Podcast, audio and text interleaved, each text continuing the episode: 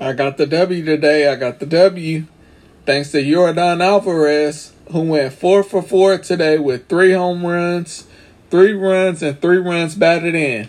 59 fantasy points today. Only 23% of us had them today. What were they thinking?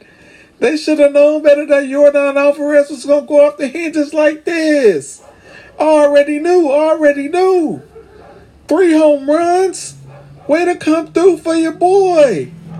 That's what I'm talking about.